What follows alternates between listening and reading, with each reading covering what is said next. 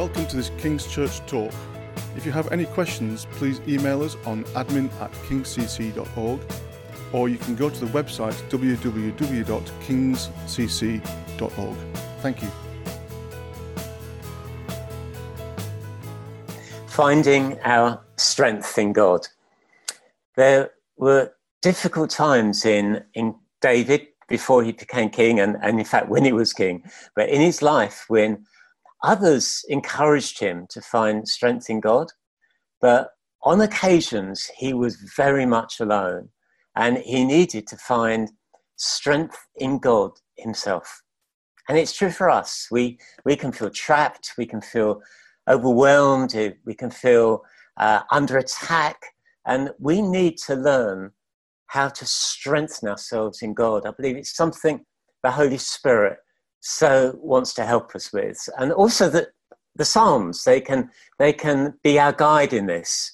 Uh, we often there find, I think, the things David did at such times of difficulty, and they help us with this heart and soul journey from desperation to declaration, uh, from our struggles to praise and confidence in God. And Psalm 57 is one of them. David is fleeing from his life, uh, is hiding in a cave, certainly challenging times. And I just want to read the first two verses. Have mercy on me, my God, have mercy on me, for in you I take refuge. I will take refuge in the shadow of your wings until the disaster has passed. I cry out to God Most High, to God who, in, who vindicates me. He cries out. He, he knows how to pour his heart out before God. He's, he's not bottling it up, but he knows he has that access and that freedom to pour out whatever's happening before God Most High. He cries out for mercy. He says, Have mercy on me. Oh my God, have mercy. Mercy. We, we don't deserve it, but God loves to give it. He is rich in mercy. That, that's why we're saved. Paul writes that, that God, who's rich in mercy, He made us alive with Christ. Even when we were dead in our transgressions, it's by grace that we've been saved. God's rich in mercy. Mercy is our foundation. It's the fountainhead of God's goodness and his kindness pouring into our lives. There's no limits. We, we, we don't have a certain allotment on the mercy of God. And it's an amazing thing. If we ask for more and more and more, his supply is not diminished. God is rich in mercy. He's full of mer- mercy, and we can confidently ask for more. In fact, in Hebrews, we read this let's approach the throne of grace with confidence so that we might receive mercy and find grace to help us in our time of need. Let's learn to cry out to God for mercy. He loves to give it.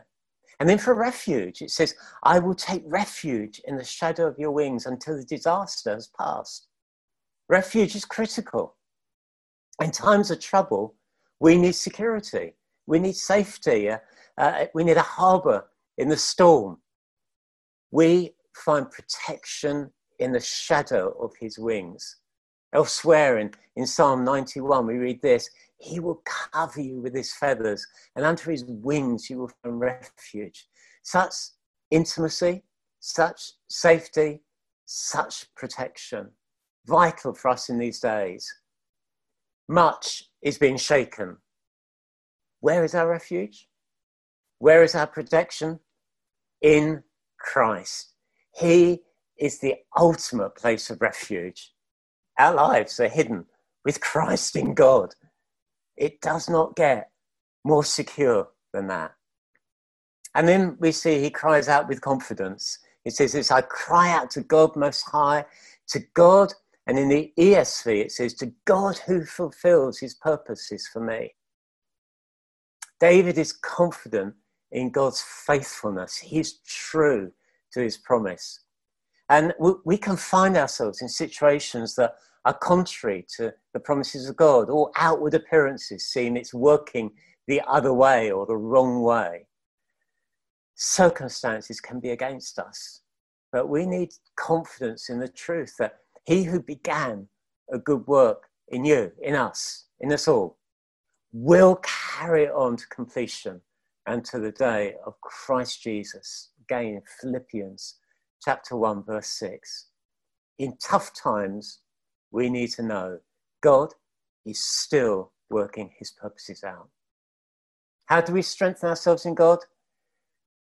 We need to learn to just cry out to Him, pour our hearts out to Him for mercy, to know His refuge, and to know that He is for still fulfilling His purposes in our lives. God bless you, and God be with you.